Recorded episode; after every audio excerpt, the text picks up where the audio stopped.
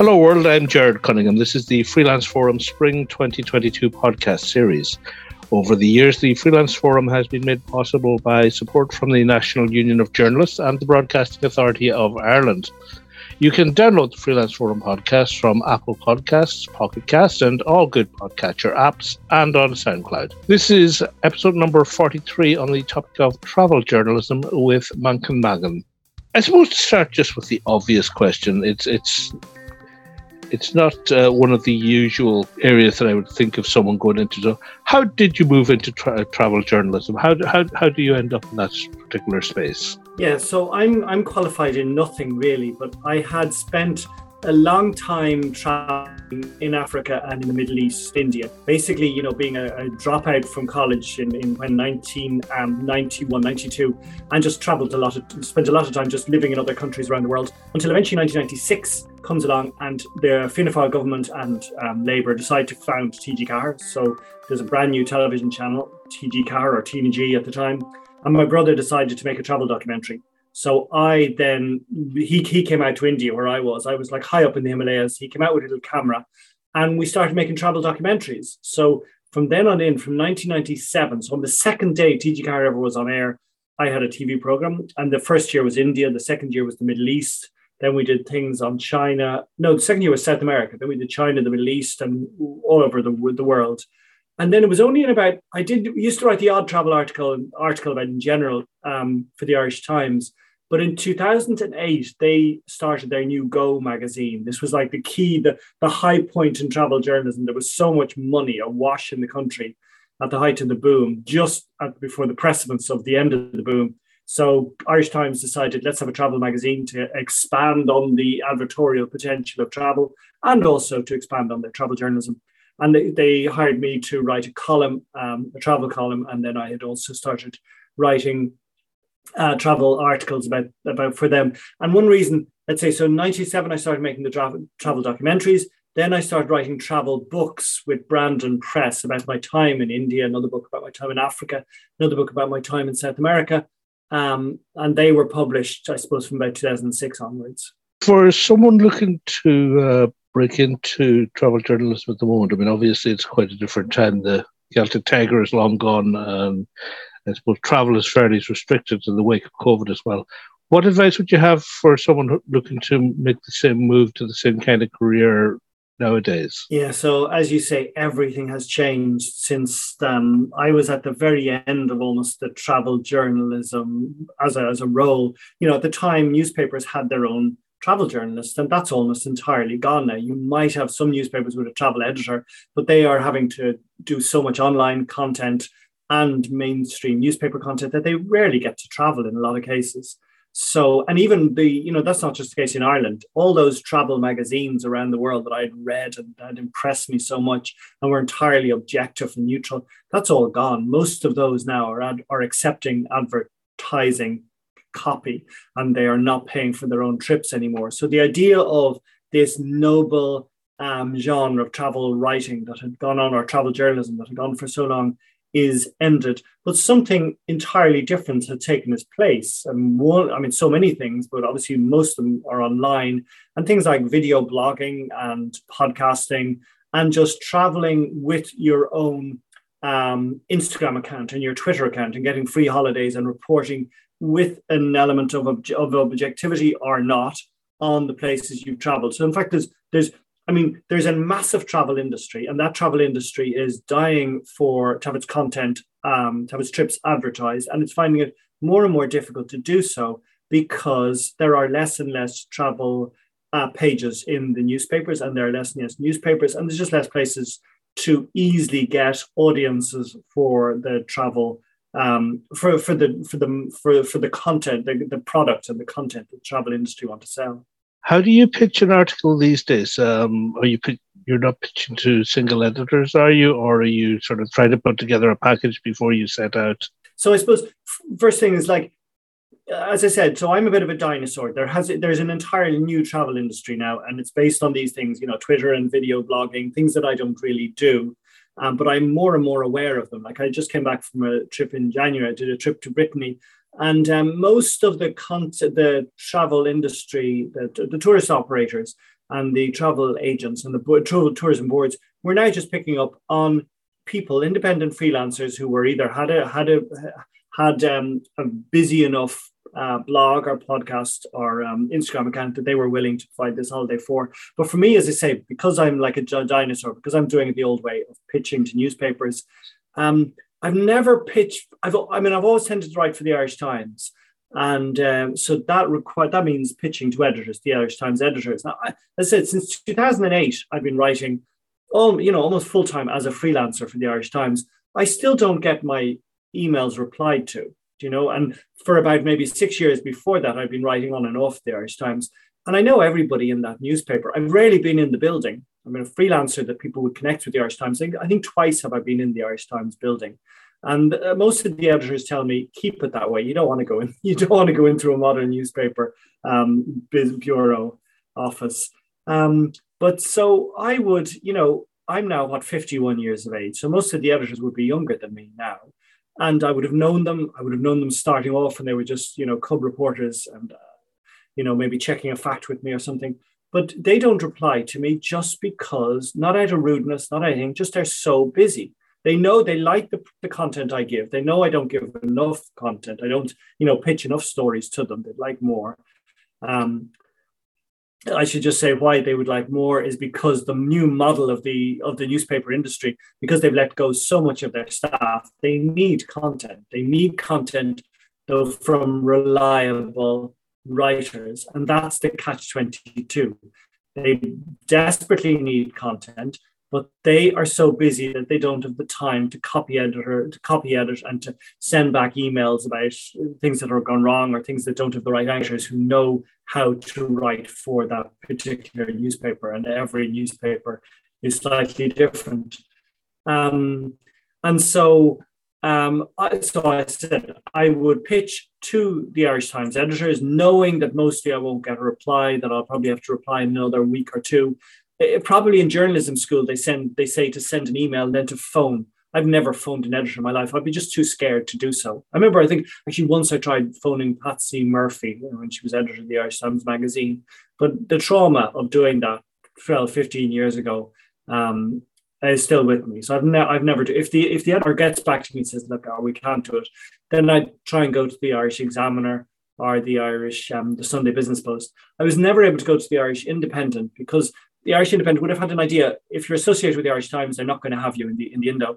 That was the case until last year. Last year, I had this new book on 32 words for fields, and suddenly the Irish Indo seem to be aware that there's such an interest now in things to do with Irish culture and Irish language that they are willing to overcome that. They realize that even the Irish Indo readers want this new angle on Irish culture and the Irish language, which is relevant for Irish travel writing too. But I might get to that in a second. So the Irish Indo are willing to think, actually, we need this content. So they'd be willing to have me. I suppose the other thing I should just say, over that time, the other really interesting thing is the fact that the whole industry has gone, that those travel editors that were in, the travel writers that were in every newspaper have gone, the travel editors have known and mostly gone and been there now. And now, there's so much new content now available online. The other thing is money. I was paid 400 euros an article when I started in 2008. And I had a column, and I think that was 300 euros. And each photo I gave, and I'm not a photographer, but I'm a bad photographer with just a little throwaway camera.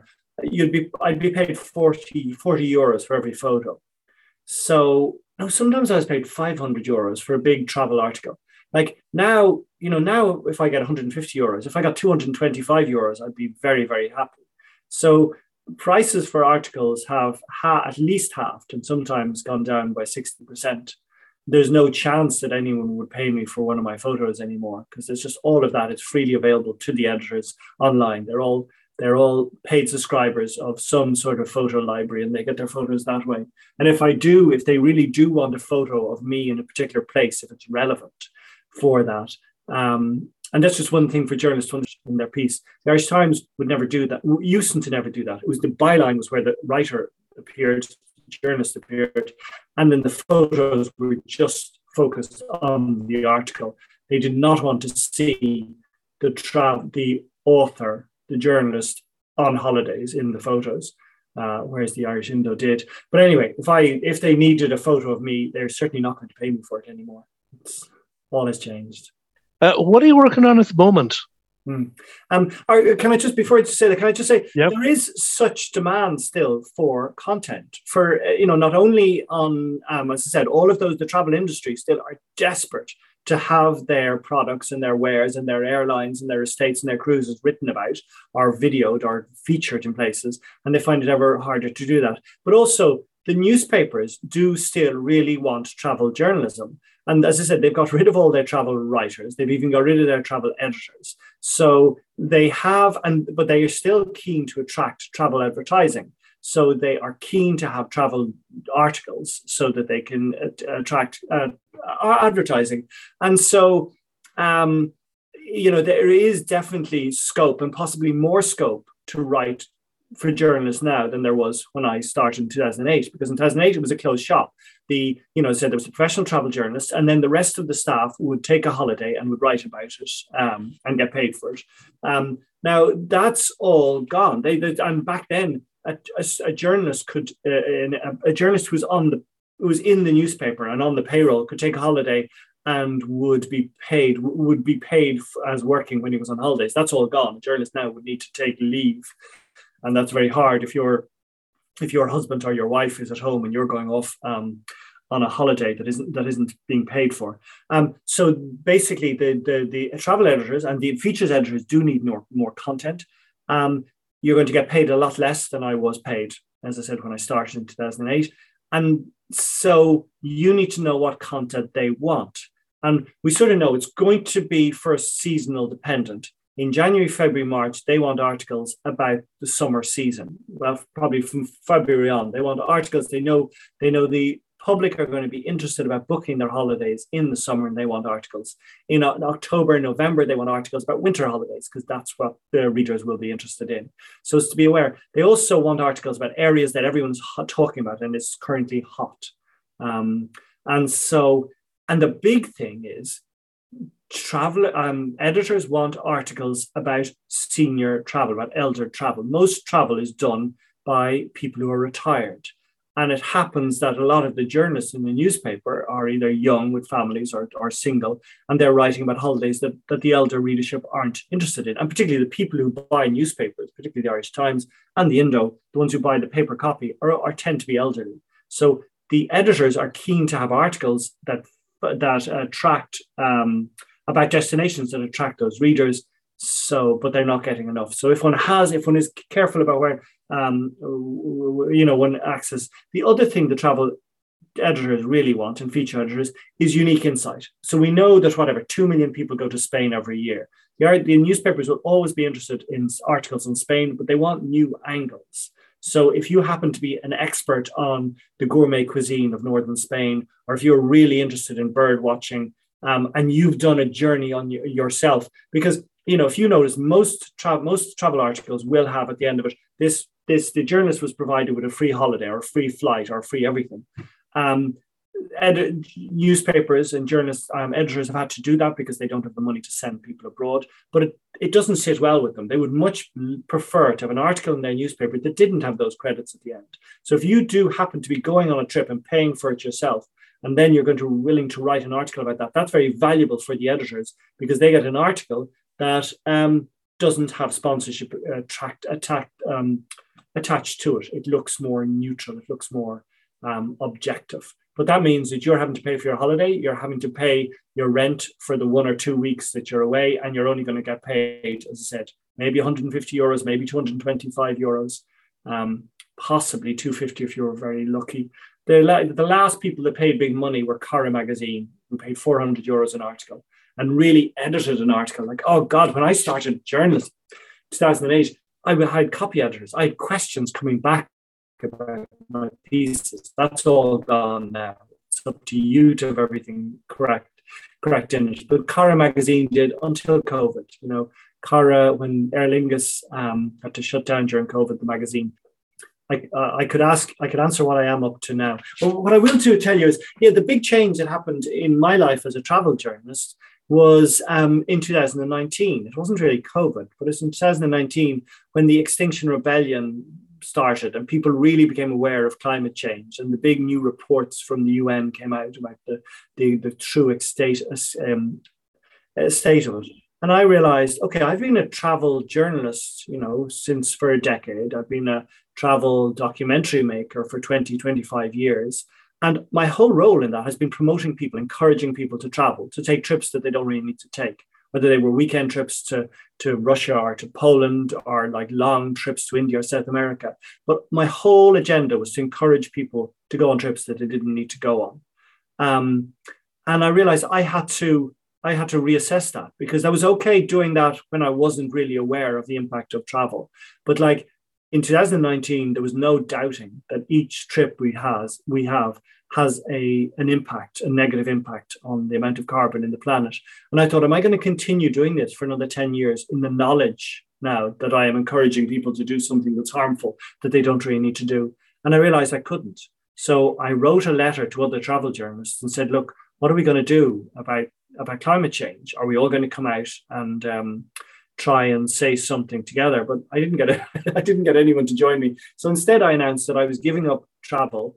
I was giving up flying for my travel journalism. So I'd still be a travel journalist, but I wouldn't fly anymore. And at the time, I was the regular travel journalist on the morning show with the Sean O'Rourke show, and on the Dave Fanning show, and on I think I'd given up the George Hook show had finished, but I was on on the TV3 show, on the 6 o'clock show on Virgin Media One, and still regularly contributing to Matt Cooper and Kevin on the Hard Shoulder, is it, who replaced George Hook, and I told them, and I told everyone, I announced it public, and I wrote an article for the Irish Times that I wouldn't take flights for holidays, I wouldn't take flights for travel journalism, but I would still take flights for my cultural work. If I was going abroad about my books or my theatre, I'd take a flight, as long as, if I couldn't avoid not taking a flight, if there was no other option.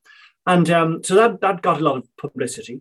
But it meant that I was dropped immediately by all those platforms that I was on, because I told them all, like, this is not a problem. This is an opportunity. I'm willing to start writing about travel, about train journeys and overland travel around the world. In fact, I was excited. It was going to open up a whole new field for me, but people weren't interested. And then COVID happened and everything shut down.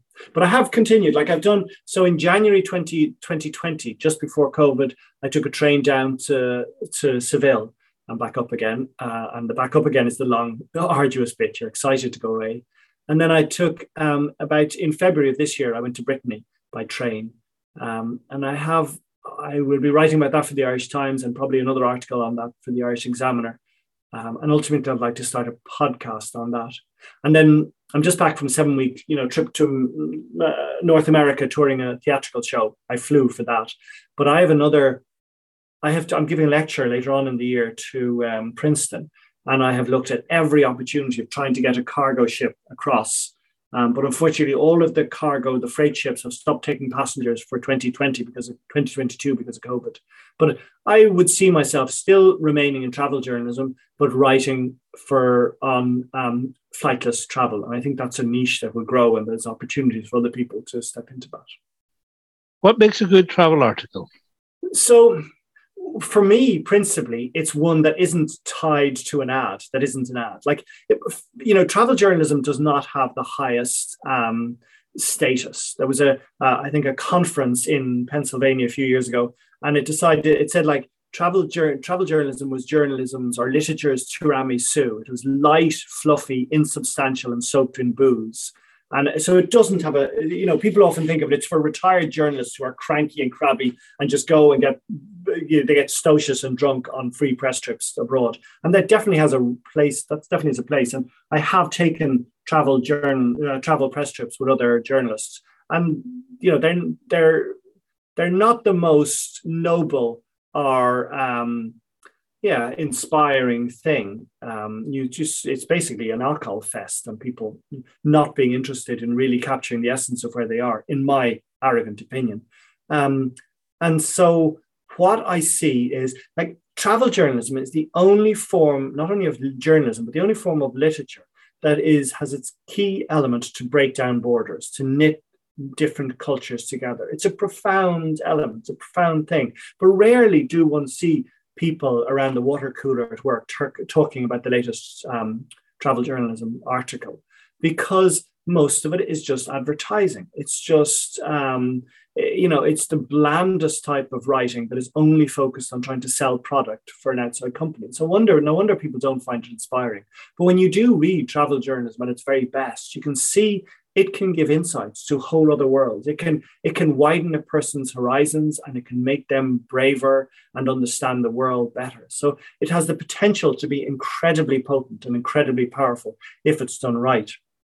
I remember, like, the Irish Indo at one point, they said they both said they'd never paid for a travel article. Most of them were just people going on press trips and writing about it. So, it's no wonder that we don't see the greatest form of journalism in travel journalism. Because when I said most of it's free trips and then people saying nice things about the free trip.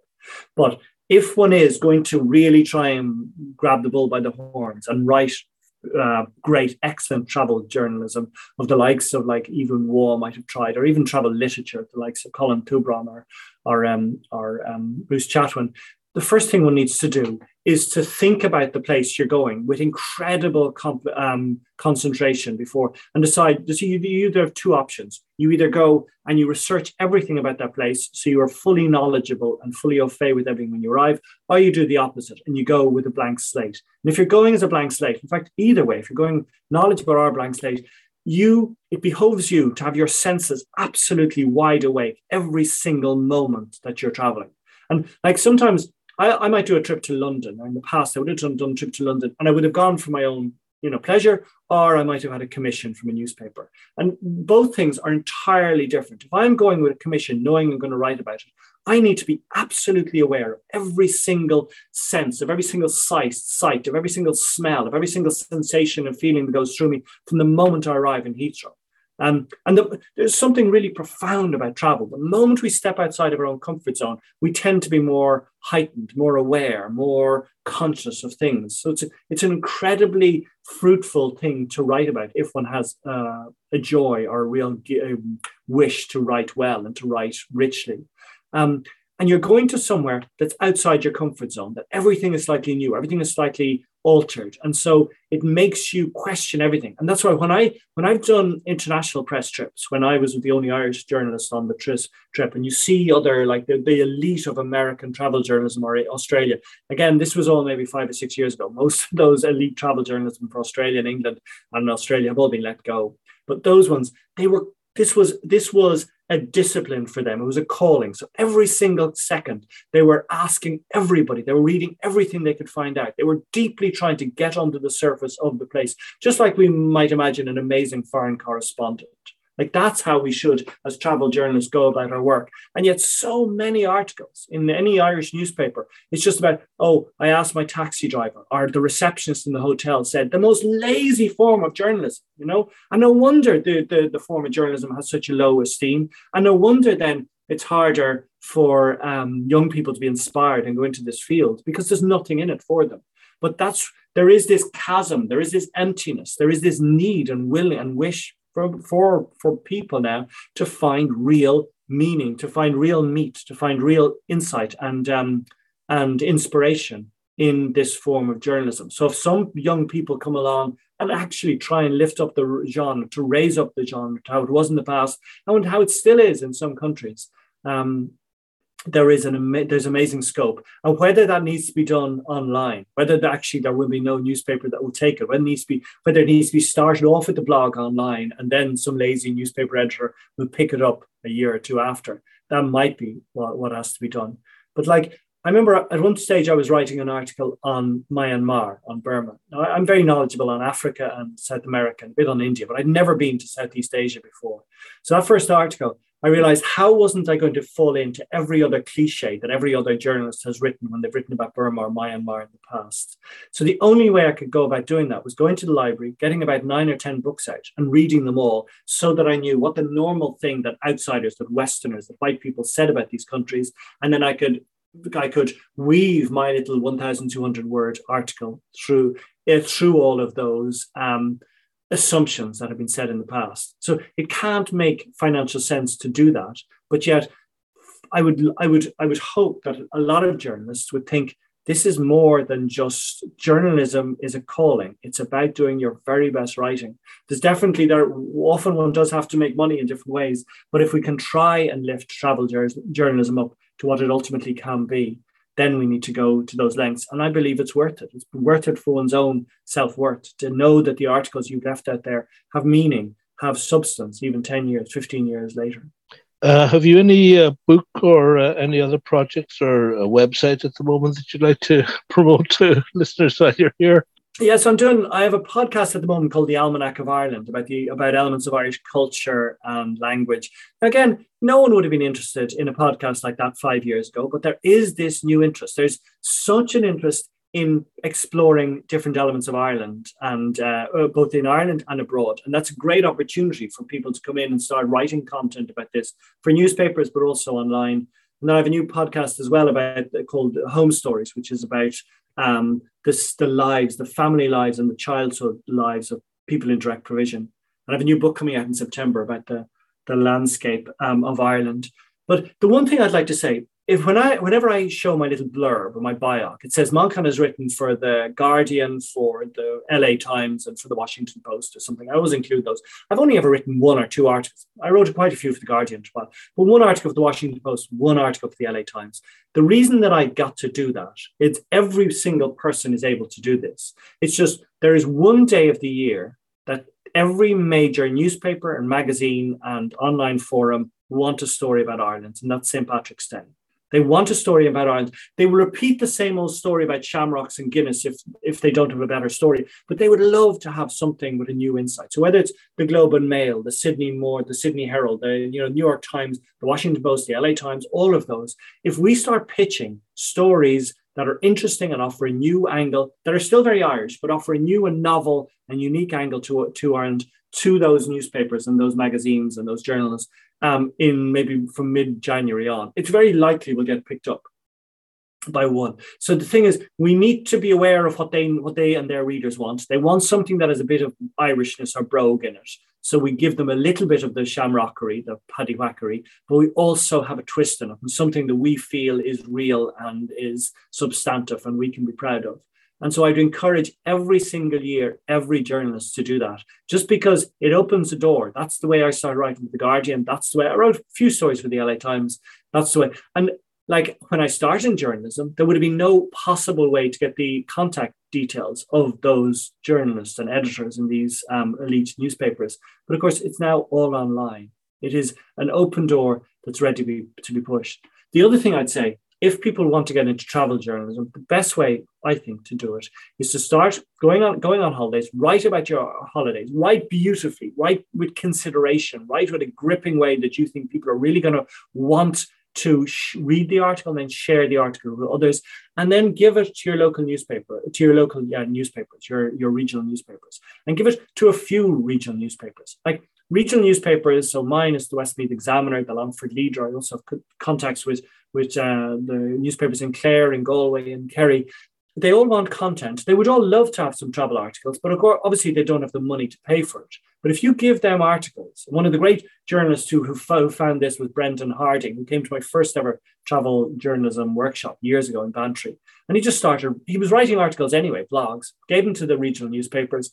They started then franchising them. He was on every single new regional newspaper in Ireland. Then the travel industry caught wind of this and started offering him trips all over the world. And then he started writing for proper paid articles for newspapers. So it's an easy way in. Rather than just sitting home being frustrated and posting things to your Twitter, honor that old school of journalism that is still alive in the country to a really remarkable extent, in other words, the regional newspapers, and give them content. And if, maybe the first year or two, they're not going to pay you money, they will find a way of giving you a tiny bit of money over time. But otherwise, you'll find ways of reselling the articles you've written online or in other capacities later on.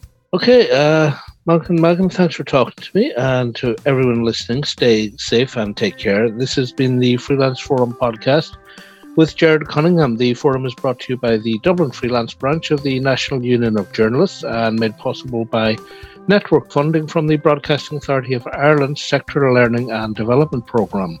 Music is from podsummit.com, released under a Creative Commons Zero license into the public domain. I'm Jared Cunningham. Thanks for listening. Take care and stay safe.